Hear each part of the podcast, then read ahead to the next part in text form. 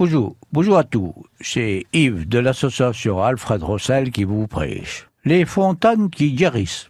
Les fontaines qui guérissent. Notre Cotentin est un pays de tradition.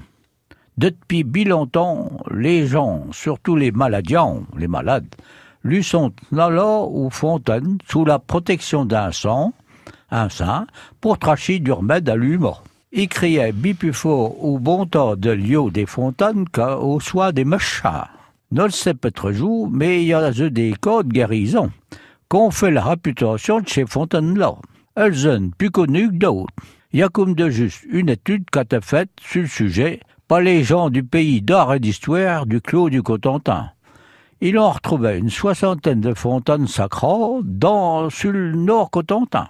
Ils ont trouvé tout que les fontaines, Vulfontaines, étaient païennes.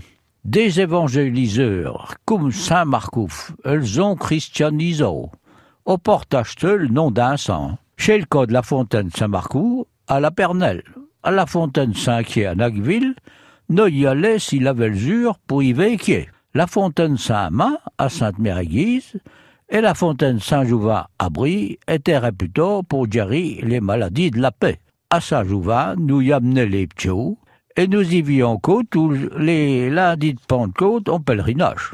Les gens ramènent parfait un miodio tuyeux pour continuer à soigner l'humain.